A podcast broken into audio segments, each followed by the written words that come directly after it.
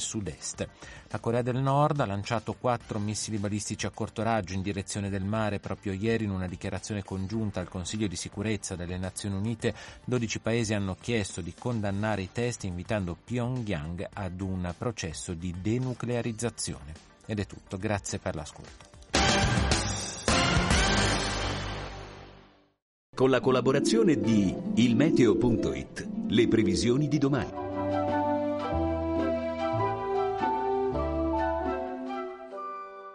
Il ciclone che sta condizionando ormai da qualche giorno il tempo sull'Italia si avvia lentamente ad abbandonare il nostro paese. Nella prima parte della giornata residue piogge potranno ancora interessare il medio versante adriatico, nonché il sud, fino alla Sicilia settentrionale. Sui restanti settori andrà decisamente meglio, anche con cieli sereni al nord-ovest, sulla Sardegna e sulle regioni centrali tirreniche. Nel pomeriggio andranno progressivamente affievolendosi pure i fenomeni sul medio adriatico e al sud freddo al mattino e fresco di giorno. Per ora è tutto da ilmeteo.it dove il fa la differenza anche nella nostra app. Una buona giornata da Lorenzo, te dici? Stai ascoltando il canale italiano di Radio Vaticana.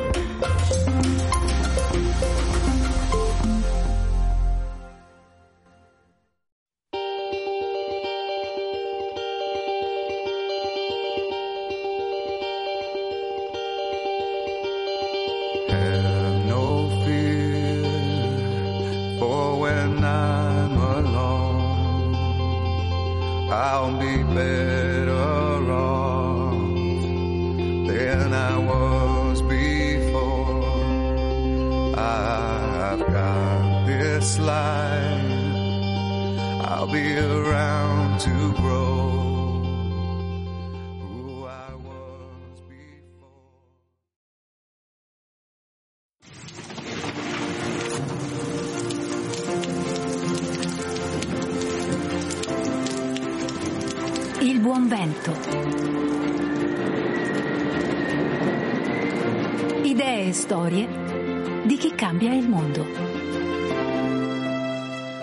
Buon vento è l'augurio che si fa a chi si appresta a navigare, ma nonostante buoni venti non soffino quasi mai sulle imbarcazioni che solcano quei mari di speranza per chi fugge dal proprio paese, noi oggi dal fondo di quelle acque tireremo su il canto di chi voce non ha più, raccontando una poetica ma anche utilissima iniziativa che ha messo insieme molte buone energie.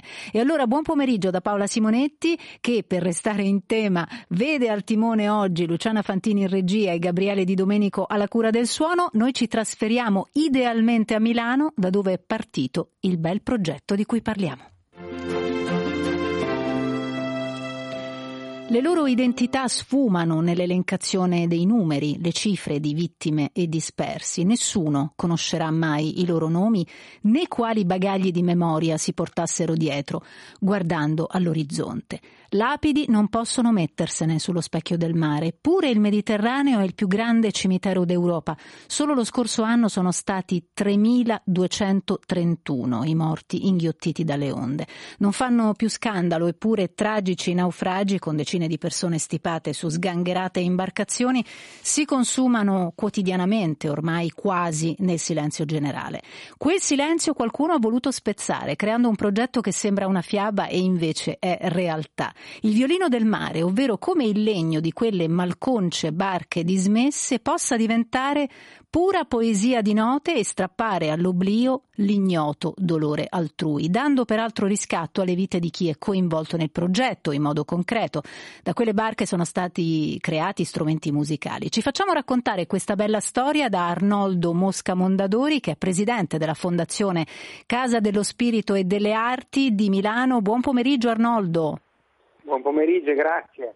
Grazie a lei di essere con noi. Benvenuta anche a Greta Corbella, che è referente della Fondazione, è il lungo braccio che arriva lì dove gli strumenti vengono realizzati, cioè negli istituti di pena italiani. Buon pomeriggio, grazie del suo tempo anche a lei, Gre- Greta.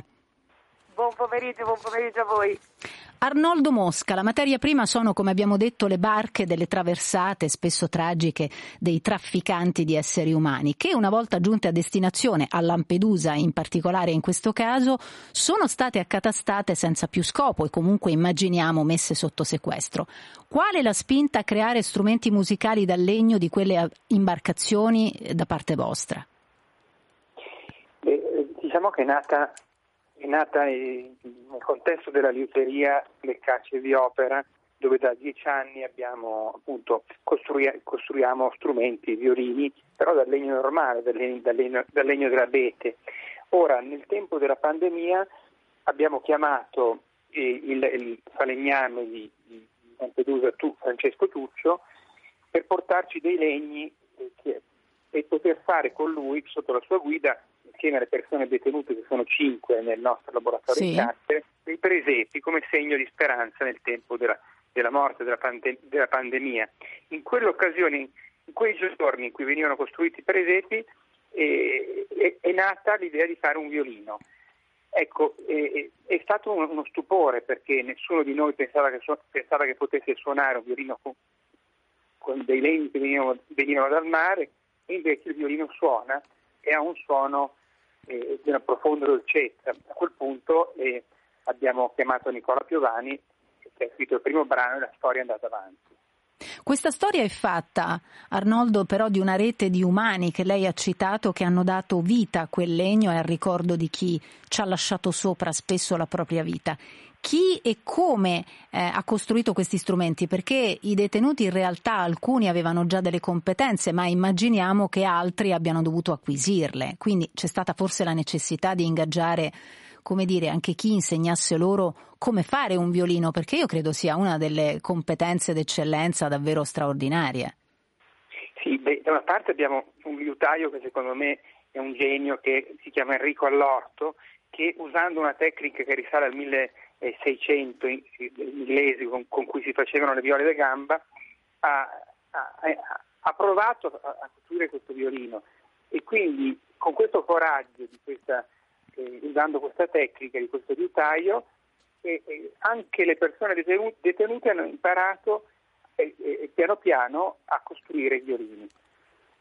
Ora, di fronte a questo legno, che eh, come diceva appunto lei prima, viene dalla tragedia, perché non è che diciamo, facciamo qualcosa eh, che sia eh, superficiale, è un lavoro che ci mette di fronte a un dramma immenso. Non vorremmo che ci fosse questo problema e questo dramma per le persone che sono costrette a scappare da, Certo. da tutte le guerre del mondo. Questa è la base perché eh, eh, pre- eh, diciamo che l'idea di, di poter ridare vita a quel legno che se no alt- altrimenti andrebbe smaltito, andrebbe distrutto perché così prevede, prevede la legge di smaltire queste barche che sono considerate clandestine.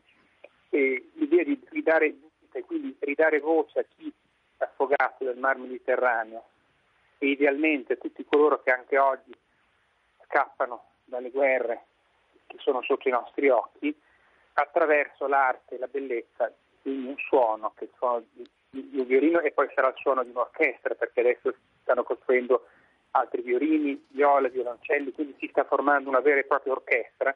L'idea di poter far vibrare eh, queste voci è come metterci di fronte a, a questo dramma in un altro modo, non più eh, con le parole, con le ideologie, con i dibattiti inutili, sterili, ma stando in ascolto, cercando di, entrando- di entrare in noi stessi, cercando di ascoltare eh, qualcosa di, di- di- così eh, immenso eh, che è eh, appunto come il dolore di queste persone. Certo, eh, insomma dentro c'è tanto di tutto quello che è immaginabile, nel senso che sicuramente c'è, ci sono le lacrime che non si possono neanche più piangere, c'è sicuramente eh, l'inattività, la, la- la non operatività di chi dovrebbe salvare queste vite, ma tutto sommato all'interno di questa gran- grave e grande tragedia voi avete tirato fuori, come diceva lei, la bellezza, Ehm, diciamo recuperando quello che sarebbe stato uno scarto, perché il legno è, come dire, tra l'altro un materiale assolutamente nobile sostenibile, ma idealmente cercando di dare dignità anche a quelli che sono gli scarti umani no? ad oggi, che vengono come dire, considerati tali, perché vengono considerate come materiale da trafficare. Quindi devo dire che i valori che ci sono all'interno di questa iniziativa sono tutti belli e tutti molto emozionanti, Arnoldo. Devo dire la verità, quando mi sono trovata di fronte a questa storia ha vibrato anche il mio cuore e quindi insomma devo essere onesta, è stato davvero come dire un colpo di fulmine, no? E quindi ho trovato come dire la spinta assolutamente autentica per dar voce a questa iniziativa. Lei però diceva eh, adesso si è partiti con la costruzione anche di altri strumenti che possano addirittura creare non solo una voce, ma proprio un'intera orchestra. Con altri istituti di pena italiani? Sì, sì, sì, sì si sta creando, anzi si è creata una rete, abbiamo già firmato dei protocolli col carcere di Aibibbia, di Secondigliano, di Monza e ci saranno poi altre carceri che si uniranno perché è nato proprio un protocollo tra noi, l'Agenzia delle Dogane, Accise e Monopoli e il, Dipartimento di Amministrazione Penitenziaria perché appunto si possa dare lavoro alle persone detenute, che questo è un altro sì. tema fondamentale perché lo sappiamo tutti che attraverso il lavoro, come prevede l'articolo 27 della Costituzione, la pena viene umanizzata, soprattutto poi se il lavoro è un lavoro che ha anche caratteristiche spirituali e pone al centro l'umano. E quindi eh, entro il 2024 eh, nascerà un'orchestra, ma un, l'orchestra del mare non è un'orchestra stabile, è un progetto di adesione, nel senso, per, essere, per semplificare, sì. se, se, un organico di, un, di, Berlino piuttosto che di, di Napoli, piuttosto che eh, di, di, qualsiasi città del mondo o paese ci, ci chiede questi strumenti, no, noi li diamo in prestito, quindi l'organico può suonare l'orchestra del mare, in quel momento diventa l'orchestra del mare, e purché testimoni eh, in quella serata, in quell'occasione, in, in quel concerto, questo dramma contemporaneo, perché uno dei problemi più immensi che, che ci sia, come si ricorda bene Papa Francesco, è l'indifferenza, cultura dell'indifferenza. Certo. Quindi lei dice il valore deve essere alla base di questa adesione, cioè eh, c'è l'accordo sì. del fatto che sì, gli strumenti vengono, come dire, prestati, no? Però ci deve essere la volontà di divulgazione del senso di quel concerto e del senso della presenza di quegli strumenti. Questo mi sembra fondamentale, che peraltro insomma il senso della divulgazione c'è stato, immagino, anche coinvolgendo poi alla fine questi detenuti che hanno dovuto conoscere la storia di quel legno. Peraltro c'è dentro anche molta parte della tecnica di costruzione degli strumenti musicali, perché lei lo accennava, eh, costruire un violino, una viola, un contrabbasso, un qualunque strumento con il legno significa essere sicuri che quel legno avrà una certa vibrazione avrà la possibilità di rendere le note. Quindi fare uno strumento con un legno, diciamo, di scarto per voi è stata, e insomma, in, in, primis per l'artigiano che poi l'ha messo in campo, una bella sfida. A quanto pare una sfida vinta perché questo violino in realtà eh, voce ha eh, e ha, eh, come dire, eh, cominciato a parlare. Non a caso il violino del mare il 4 febbraio scorso è stato suonato da Carlo Maria Parazzoli, primo violino dell'Orchestra Nazionale dell'Accademia di Santa Cecilia, proprio davanti a Papa Francesco. Il brano ha un titolo significativo Canto del legno, scritto per l'occasione, come diceva, dal maestro Nicola Piovani. Eccolo.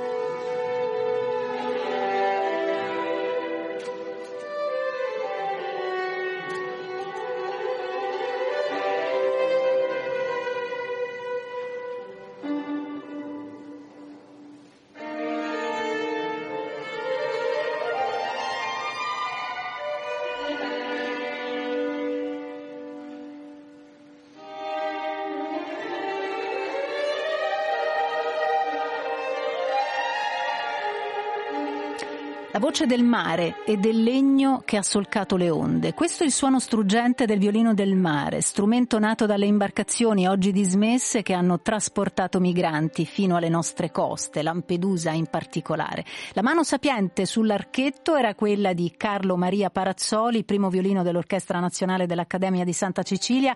Al Buon Vento stiamo raccontando questa storia. Una fondazione, Casa dello Spirito e delle Arti, un artigiano, il maestro liutaio Enrico Allorto, il legno apparentemente inservibile di imbarcazioni dismesse dopo traversate della Speranza e detenuti che, eh, come dire, hanno collaborato, hanno fatto nascere poesia, musica, omaggio al ricordo di chi nel Mar Mediterraneo ha visto affondare la propria vita. Con me sono rimasti Arnoldo Mosca Mondadori, presidente della Fondazione Casa dello Spirito e delle Arti, appunto, e Greta Corbella, che è referente nelle carceri della Fondazione. Grazie di essere rimasti con noi.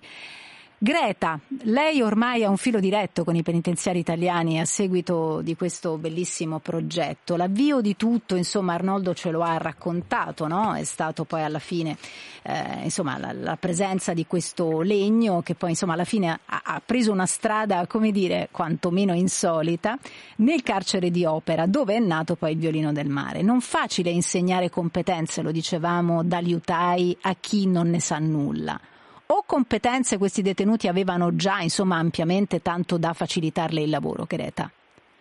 Ma eh, allora eh, diciamo che eh, le persone detenute vengono scelte dall'area educativa del carcere eh, anche sulla base di qualche piccola eh, competenza.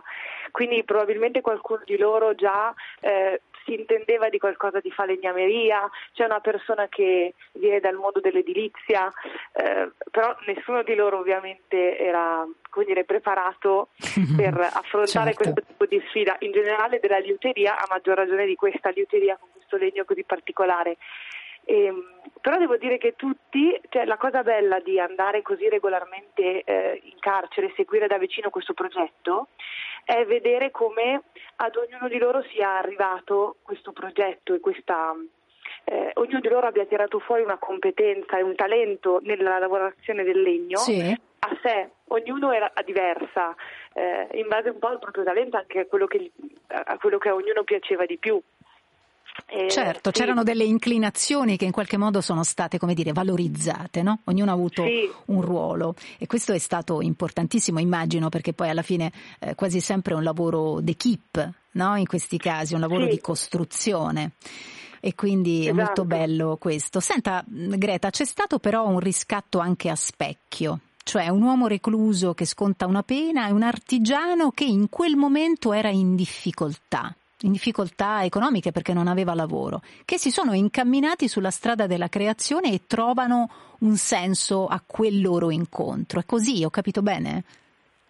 Sì, nel senso che come diceva Arnoldo appunto prima, eh, quando sono arrivati questi legni e è arrivato il falegname Francesco Tuccio da Lampedusa, l'idea è stata quella di iniziare a costruire dei presepi. Noi avevamo già una liuteria in carcere, quindi eh, diciamo che c'era un, veniva lavorato un legno classico per eh, realizzare i violini. Però quando è arrivato questo falegname di Lampedusa, diciamo che c'è stato un momento di, come dire, di stop alla liuteria perché abbiamo iniziato a realizzare questi presepi usando il legno delle barche. Mm. E a un certo punto il liutaio, guardando questi legni, eh, ha avuto questa illuminazione e ha detto: Ma perché non proviamo a realizzare un violino con questi legni? Eh, ovviamente senza sapere a che cosa poi sarebbe andato sì. incontro alla sfida eh, diciamo che poi avrebbe raccolto e, e, proposto anche alle persone e anche a noi e quindi è nato un po' così eh, effettivamente là, molto, molto, casualmente, però effettivamente eh, alla fine è andato poi tutto bene, il violino ha suonato, insomma è stato un bellissimo riscatto da questo punto di vista, ecco, anche per lui. Certo, perché insomma il riscatto è una parte importante di tutta questa storia, poi alla fine, nel senso che dentro sì. ci sono storie di umani di vario tipo, eh, ognuno con la propria, col proprio bagaglio, spesso pesante, perché insomma anche chi è detenuto chiaramente vive una condizione, come dire, particolare, quasi non raccontabile, perché il mondo del, car- il mondo del carcere purtroppo non ha grande osmosi no? Nel, sì. per quanto riguarda poi la realtà che noi viviamo. Quindi narrare queste storie significa riconoscere anche la dignità di chi ha sbagliato e sta scontando una pena. Greta, quali sono state però le difficoltà iniziali? Perché immaginiamo che tutto questo non sia facilissimo da realizzare, sia perché ci sono delle istituzioni di mezzo, cioè i, i, i, penitenziari hanno le loro regole, quindi occorre anche che la certo. direzione di un carcere dia l'autorizzazione no, alla realizzazione di tutto questo. Immagino che insomma ci sia stata la necessità di mettere come dire, buona volontà da parte di tutti. Sì, assolutamente. Allora, intanto direi che la cosa più importante è quella di fare un contratto di lavoro alle persone che lavorano. Eh, questo permette di lavorare in modo sereno, ovviamente con l'istituzione, con le persone. Certo. Le persone vengono assunte dalla cooperativa sociale che si chiama Casa dello Spirito delle Arti, che noi eh, diciamo che lavora in sinergia con la Fondazione. E poi ci sono stati tantissimi problemi perché essendo un carcere ovviamente ogni cosa che entra eh, nel laboratorio immaginate certo. una serie di attrezzi diciamo, particolari per tagliare il legno, nastro, scalpelli, tutta una serie di, di strumenti particolari e quindi all'inizio sicuramente abbiamo avuto alcune insomma, di, difficoltà dovute all'ingresso e al... Cioè, difficoltà burocratiche poi di fatto, no? Mm. Esatto, esatto. Poi invece Però tutto poi è andato liscio. Piano, esatto, adesso eh, l'altra difficoltà che abbiamo avuto un po' all'inizio è stata quella di... Eh, che, che hanno avuto più che, più che, abbiamo è stata quella di riuscire a lavorare bene tra di loro, le persone detenute, perché ovviamente sono persone che si trovano in un contesto dove poi certo. lavorativamente hanno dovuto stare insieme e stanno imparando, ognuno col proprio carattere, hanno imparato, anzi direi ormai a convivere, ognuno ha le sue simpatie, però c'è un bel gruppo di lavoro che lavora insieme, ognuno è specializzato in una parte. Benissimo, e questo è un altro aspetto, come dire, molto positivo di tutta questa vicenda.